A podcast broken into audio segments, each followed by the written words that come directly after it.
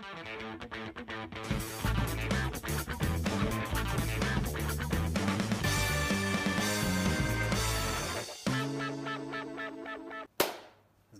všetky hamburgerové deti. Naposledy sme mali divný zvuk, teraz máme pre istotu už aj divný obraz, pretože uh, nám odcestoval foťák, ale my sa to pokúsime zachrániť obsahom. Lebo máme takú aktuálnu tému, že sme to nemohli odložiť ani už o jeden západ slnka. Ani o minútu, pretože tou témou je sociálny balíček. Určite ste o tom počuli, uh, čo sa chystá, čo sa bude diať. Bola samozrejme krásna tlačovka, ako vždy bola tabula, na ktorej to bolo rozpísané, jednotlivé body, z ktorých sa môžeme tešiť. A ak, ak, ak vám, vás napadá, že trošku také deja vu, tak asi máte pravdu. Že... Ja, ja som robil aj taký vtip, ktorý v skutočnosti nie je ani e, vtipný, ale je, je smutný. Že čo to je? 13. dôchodky, zvyšovanie minimálnej mzdy a doprava zadarmo. To je prvý Ficov sociálny balíček z roku 2014, keď eh, sa prehúplo volebné obdobie do druhej polovice, začalo sa dariť ekonomike, začala klesať nezamestnanosť, v rozpočte sa začalo objavovať niekoľko stoviek miliónov eur navyše a vtedy práve eh, Robert Fico a jeho vláda prišla s takýmto sociálnym balíčkom, ale teraz máme úplne opačnú situáciu a máme tu veľmi podobný balíček, by som povedal takú kopiu. Že, eh, ale, ale... Že, že, že, taký vtip ešte možno, že ma napadol, že, oh. že premiér vlastne není ako, že nekopíruje iba tie diplomovky, ale asi kopíruje. asi o tomto sa radšej nebavíme. A, ale mňa neprekvapuje, že noví politici robia sociálne balíčky tak ako starí politici, pretože ak z opozície prejdete do vlády, tak pochopíte tú realitu. Mňa to trošku prekvapuje. Ale to časovanie, nie? O to tu ide. I, ide o to časovanie, hej, že keď ak nás niečo učí politická ekonomia, takže politici väčšinou v náčiatku volebného obdobia sa snažia robiť také tie racionálne, nepopulistické opatrenia, aby potom mohli zase rozhazovať, keď sa budú blížiť voľby.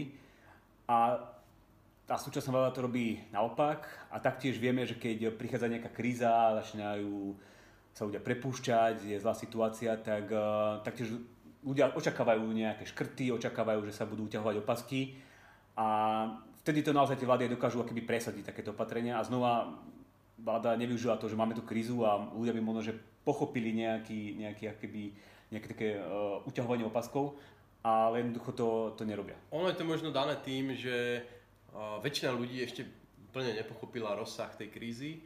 Stále mnohí to berú, že mali tu nejakú dovolenku a teraz ešte tak polorozbehnutí sme homofisíky, popri tom si okopávame záhradku a vlastne všetko je v pohode, všetko je normálne a vláda možno tak trošku sa snaží udržiavať túto ilúziu, že vlastne stále ideme na plné pecky a stále je to... A, ale tú ilúziu neudržala o pár dní neskôr, alebo to bolo o pár dní skôr, keď ohlasovala, aký je deficit, tak tam už priznali, o, o čo kráča a ukázali čísla, že deficit bude mať výšku 12 miliard eur.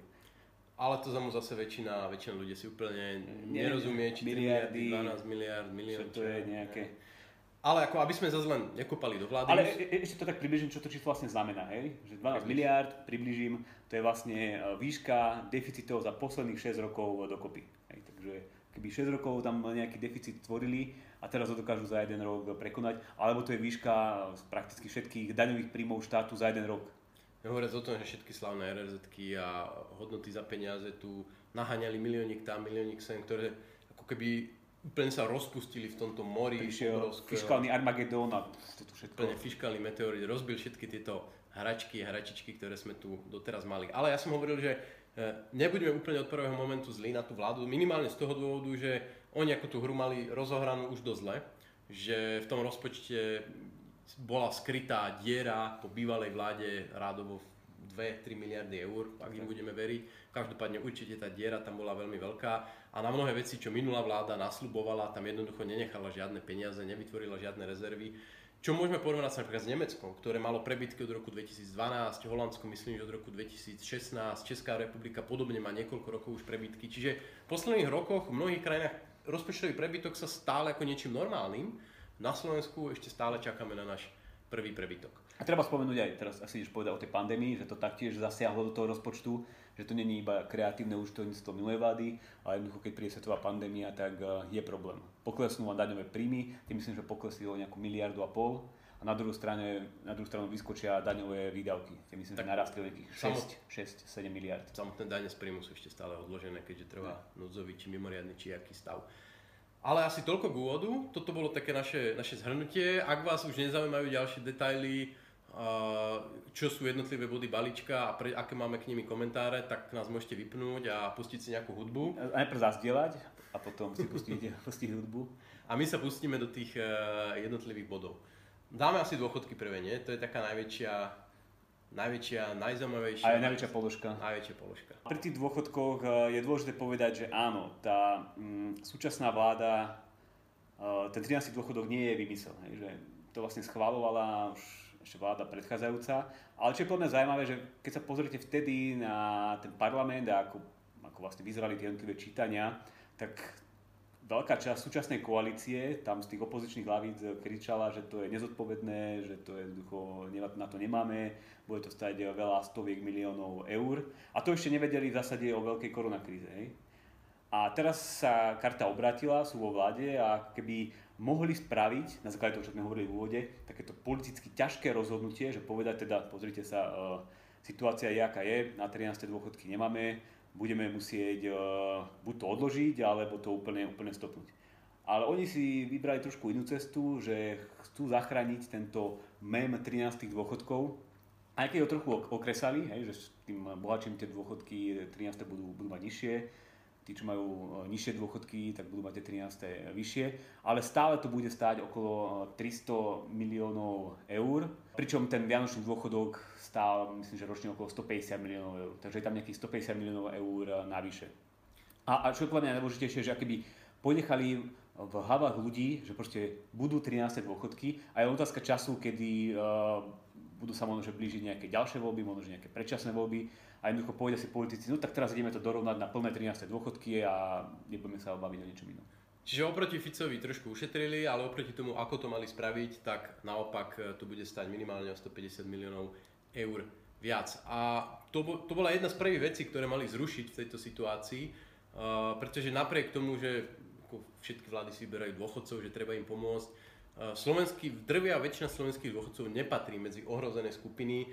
Miera ohrozenia chudobou na Slovensku, dôchodcov chudobou na Slovensku je druhá najnižšia v Európskej únii. Len každý 12. dôchodca na Slovensku je ohrozený chudobou. Čiže toto ako nie je v globále skupina, ktorá by potrebovala v súčasnej situácii nejaké neustále dodávanie peňazí. Tých ohrozených skupín nám to začne vyskakovať úplne, úplne iné. To sú nejaké osamelé matky, viacpočetné rodiny a podobne. Čiže toto malo byť úplne prvé, bohužiaľ je to zároveň veľká volická skupina, takže nakoniec to skončilo trošku očesanými 13 dôchodkami.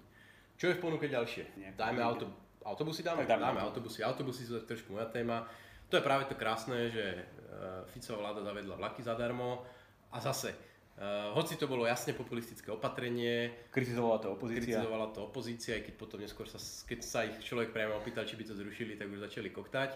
A samozrejme nakoniec to nezrušili a zaviedli ešte vlastné autobusy zadarmo. Uh, môžeme povedať všetky námietky, čo vieme povedať vlakom zadarmo, je to plitvanie, je to neadresné, ešte by som možno pridal, že keďže to platia VUCčky a obce, pokiaľ im vláda nevyčlení dostatok peňazí, tak vlastne to zaplatia zase už tak dosť zasiahnuté obce a VUCčky, ktoré nemajú možnosť si vydávať dlhopisy a dlh a neviem čo. Čiže... A že, že to skončí vlastne podobne ako obedy zadarmo kde vlastne vznikol eh, najprv veľký konflikt, že kto to bude platiť, koľko to bude stať, oni na to nemajú. Potom vznikli nejaké kompenzácie, že nakúpili uh, tie hrnce do uh, jedálni a kúpili nový šporák. A nakoniec vidíme, že o tom sa budeme asi baviť za chvíľku, že ako to dopadlo. Lebo, hej, obedy zadarmo budú, budú ďalší bod. Uh, možno ešte jediná poznámka. Taký relevantný argument je, že vlaky zadarmo vlastne znevýhodňovali tie oblasti, ktoré nemajú železnicu. Lebo ty keď bývaš pri železnici, tak máš vlaky zadarmo, keď si študent alebo dôchodca. Ty... Jeden argument je nejakým spôsobom posilniť aj autobusy, aby to teda nebolo akože nefér, ale to sa malo spraviť tým spôsobom, že sa seknú viac vlaky zadarmo a uh, rozdá sa to, alebo posunie sa to smerom k autobusom, alebo jednoducho úplne všetko toto opustiť a nejakým spôsobom poskytnúť obciam dotácie na na dopravu a nech si ju využijú hoci ako niekto na autobusy, alebo nech proste postihnutým alebo dôchodcom preplacajú taxiky, niekde by to možno malo dokonca väčší zmysel. To je nejaké také vouchery? By to, alebo proste také nejaké vouchery. Čiže tam bolo x spôsobov, ako to spraviť, ako to spraviť inak. Obedy zadarmo, zase to bola tvoja téma. Ja som chcel že povedať k tej uh, preprave, že vlastne oni sa rozhodli to vyrovnať tým, že dali všetko zadarmo, ale možno sa dalo vyrovnať tým, ako si povedal, že poplatní znova vlaky, lebo takto sa dá argumentovať ďalej, že tak čo zavedieme nejaké taxiky zadarmo, alebo zdieľame kolobežky zadarmo, alebo ja neviem, niektorí ľudia tu aj po Dunaji chodia... Šrotovné na bicykle, to, to sa tu, to tu už prebliskovalo. Takže akože tých, tých spôsobov dopravy je XY a teraz keď chceme vyrovnávať, tak budeme musieť všetko dať zadarmo. Niektorí ľudia lietajú s lietadlami. To pankovné, akože nohy do panky, keď si prešupem, čo sa mi stáva dosť často. Hey, no dobre, takže poďme k tým uh, obedom zadarmo. Uh, tam uh, to dopadlo akoby dobre z pohľadu verejných financií, že sa rozhodli ich zrušiť plošne, ako zavedené ako plošné a ponechali ich iba práve pre tie chudobné deti z chudobných Čiže sa zvyšila adresnosť. Zvyšila sa adresnosť, to je to, za čo, za čo bojujeme a to je to, čo sme chceli. Avšak tie peniaze, ktoré sa týmto ušetrili, sa nejak znova neposunuli tým deťom, povedzme, ktoré to naozaj extrémne potrebujú a ne, ne, nezaplatíme iba obed zadarmo a napríklad by sme im doplatili, ja neviem, raňajky zadarmo, alebo večeru zadarmo, alebo možno nejaké pomôcky, alebo nejakých uh, špeciálnych pedagógov, alebo niečo, aby sme pomohli tým deťom, ktoré to naozaj potrebujú. Ale rozhodli sa, keby tieto peniaze znova rozdať všetkým cez daňový bonus. Teda keby každý človek, ktorý pracuje, dostane na dieťa navyše zase to je koľko nejakých 22 eur mesačne Neviem, ak je to presne nadizajnované, menšie deti majú väčší, väčšie, menšie. No práve, že teraz urobili to, že... že uh, väčšie deti budú mať bonus také, ako majú menšie Áno, deti. presne, do 15 Hej. rokov budú mať ten dvojnásobný bonus, vlastne teraz už toho dvojnásobného... 40 niekoľko eur. Hej. Čiže vlastne zobrali jednu neadresnú vec z tých obedov a zmenili ju na inú neadresnú vec. No. A pritom, keby, ak niekto argumentuje, že chceli aj pomôcť uh, nejak znížiť dané zaťaženie práce, alebo odbremeniť ľudí, ktorí uh, jednoducho platia dane, tak to sa dá robiť tým, že sa zníži daňová sadzba. Hej? Že jednoducho nemusíte eh, vymýšľať nejaké špeciálne uh, prídavky na deti a jednoducho znížite sadzbu a pomôžete plošne všetkým. Lebo ja viem, že existujú aj ľudia, ktorí sú dospelí, pracujú a nemajú deti a tým sa v zásade nejak situácia nezmenila. A to asi v súčasnej koalícii nevadí, lebo tam tá prorodinná politika hrá silnú notu, čo je akože OK, ale zase aj to vie byť adresné a my zase hovoríme o tom, že Uh, najväčšie finančné problémy majú špecifické skupiny rodín. To nie je, že každý Slovák na Slovensku teraz potrebuje tých 20 eur navyše, aby sa rozhodol mať deti. To asi drevú väčšinu Slovákov neovplyvní, ale môže to ovplyvniť práve uh, tie mnohopočetné single rodiny a podobne, ktoré sú v nejakých finančných ťažkostiach a práve keby sa nevyplácalo proste bohatým uh, rodičom tieto bonusy, ale nejakým spôsobom to bolo nasmerované viac na tieto zasiahnuté skupiny, zase to mohlo mať oveľa väčší efekt aj v rodine. My vlastne argumentujeme, že uh, oni keď robia niečo, čo sa volá že sociálne balíčky a prezentujú to na tlačovkách, tak by sme očakávali, že to budú naozaj nejaká sociálna pomoc. Že ak žijeme v spoločnosti, kde sme sa nejak kolektívne cez demokratické voľby dohodli, že budeme sociálnym štátom pomáhať ľuďom, ktorí si nevedia pomôcť sami, ktorí ja neviem, nemali na život, nemali by proste na jedlo, bývanie a chceme im pomáhať, tak dobre, poďme im pomáhať,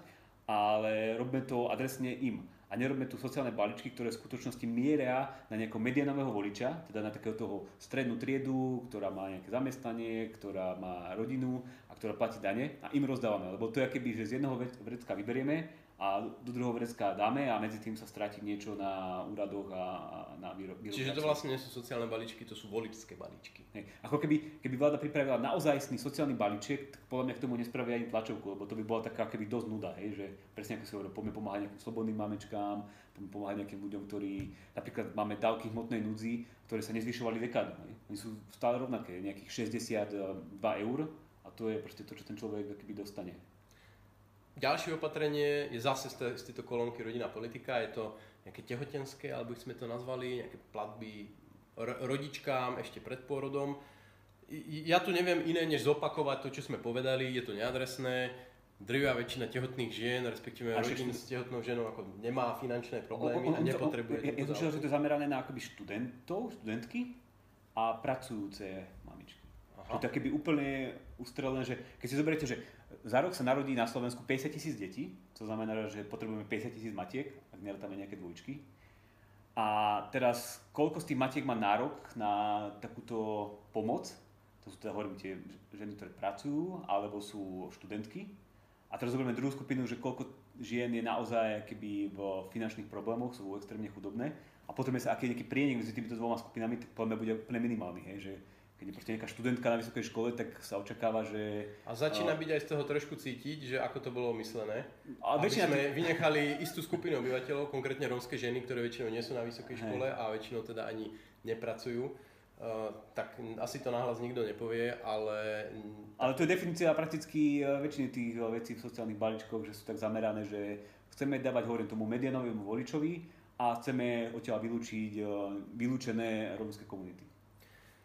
Tým sme vyčerpali ďalší, ďalší, ďalší. Čo nám tam ešte ostáva? Ostáva nám minimálna mzda, to je tvoja veľmi, veľmi obľúbená téma, ale o tej sme mali celé, celé minulé videjko. Tak to asi Eh, nemusíme tak ja myslím, že ja, ja ešte po- poviem iba jedno číslo, ktoré tam nezaznelo, lebo si sa veľmi ponáhľal, že vlastne, alebo teraz už vieme, čo sme vtedy nevedeli. Teraz už vieme, že vlastne minister práce ohlasil, že tá minimálna mzda teda bude 620 eur. To sme nevedeli a to sme my tak hádali, že to bude tých 656, ak to nič nezmenia, alebo jak to urobia tak, ako chceme, tak to zmrazia.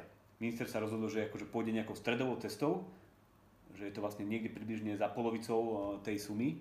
A ja poznám odborárov, ktorých to prekvapilo. Že oni očakávali, že to bude nejakých 600, Pozdravujeme. možno že 605 a neočakávali viacej. Hej? A proste minister práce si povedal, že puf, 620.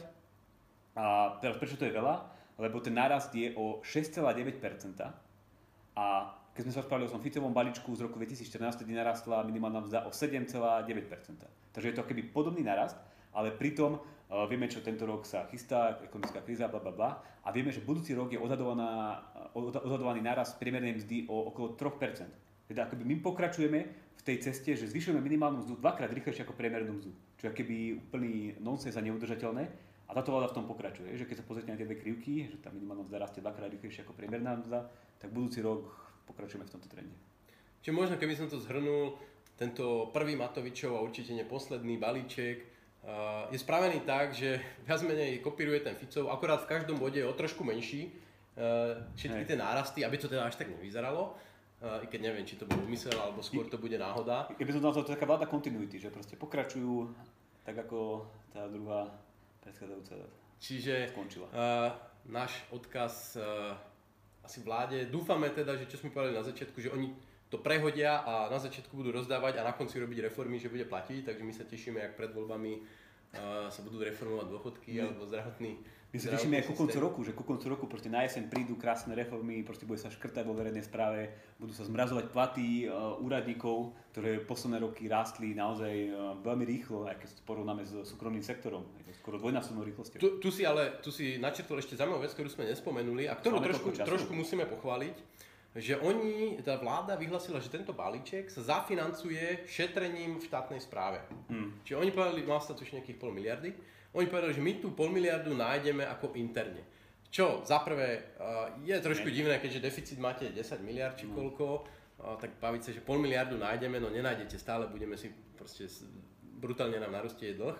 Ale OK, spomenulo sa šetrenie, čo je super, ten priestor tam určite je, lebo len na mzdy uh, štátnych zamestnancov ide okolo 10 miliard a tie mzdy rýchlo rástli a dokonca už predbehli priemerné mzdy štátnych zamestnancov, predbehli priemerné mzdy v súkromnom sektore, čiže tam vata je. Uh, ale takéto reči tu boli už eh, veľmi, veľmi často a rôzne tie ESO a podobne, čo mali zefektívniť štátnu správu. Nedopadlo to veľmi slávne. Takže my veríme, že táto vláda sa na to pozrie. Budeme držať palce, uh, ale trošku sme skeptickí, aby to nedopadlo tak, že zase sa bude šetriť napríklad len na kapitálových výdavkoch, ktoré sa odsunú do budúcnosti, ale tie prevádzkové jednoducho sa tam budú držať. Teda inými slovami budeme jazdiť po cestách, kde sú diery a, A po mostoch, ktoré padajú. a naše nemocnice sa rozpadajú. Toľko pesimizmu na záver, ale ty si bol A, takže... A ja som si že o nemocniciach sa niekedy porozprávame. Ja, budúce. na tých sa porozprávame ešte viackrát, ale aby sme vás teda už neničili, tak dáme krásny záver. Tešíme sa na budúce, už tu bude určite lepší obraz, lepší zvuk, eh, krajšie trička, lepšie účesy a hlavne zase super téma. Čaute. Zdieľajte. thank you